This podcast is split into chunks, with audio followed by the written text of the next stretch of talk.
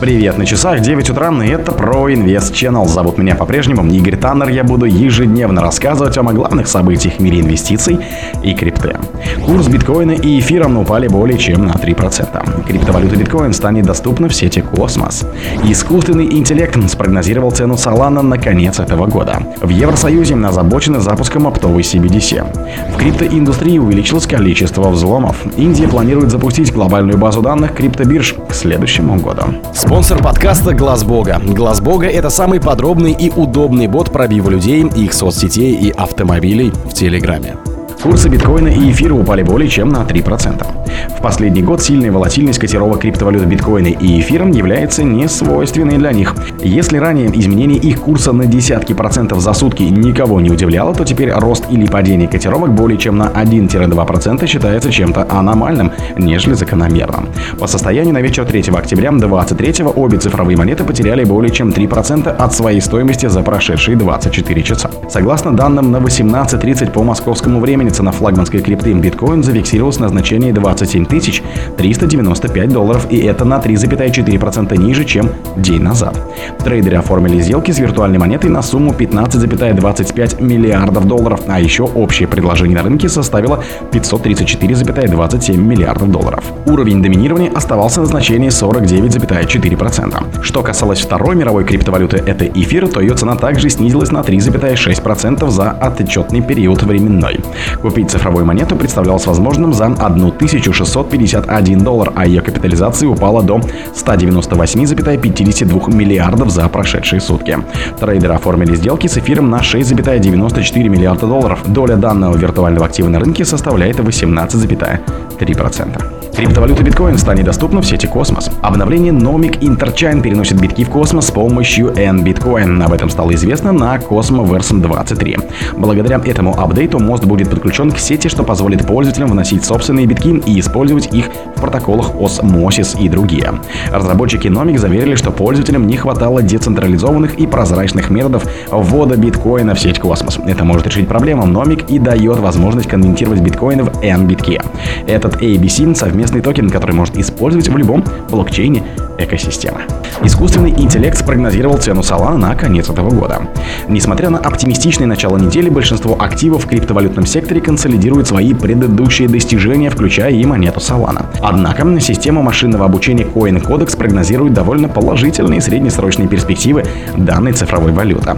Искусственный интеллект выдвинул прогноз, что к 31 декабря этого года стоимость монеты будет располагаться на отметке в 39,73 доллара, что будет означать рост стоимости на 65% относительно текущей рыночной стоимости.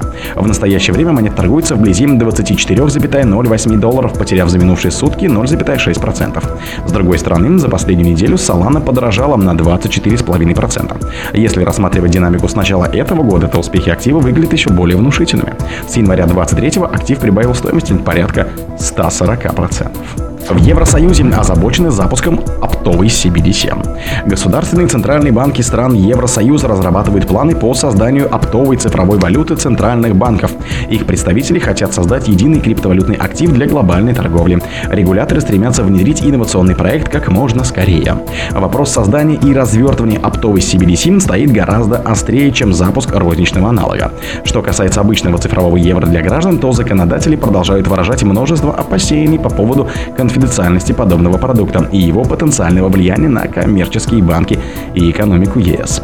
Представители Европы начали изучать технологии для расчета, включая выпуск первого типа токенизированных оптовых CBDC, заявил представитель Центрального банка Франции Франсуа Велерой де Галио. Критерии отбора и список интересов будут опубликованы в ближайшие недели.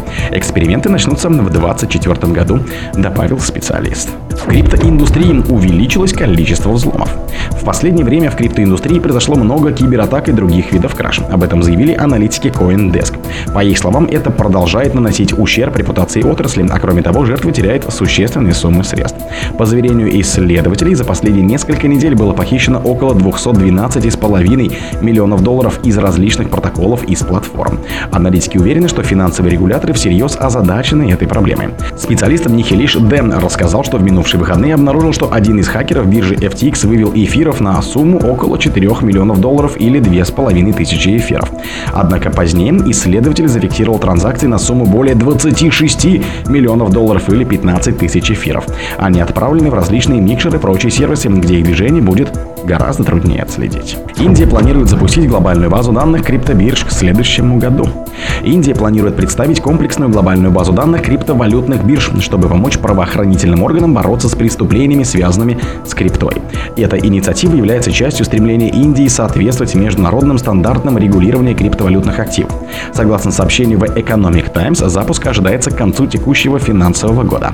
Ожидается, что глобальная база данных криптовалютных бирж сыграет ключевую роль в представлении важной информации о криптовалютных активах, позволяя правоохранительным органам, в том числе Управлению правоохранительных органов ЕД, Департаменту подходу налога и Центральному бюро расследований CBI, лучше отслеживать и контролировать их использование в преступной деятельности, например, в отмывании денег.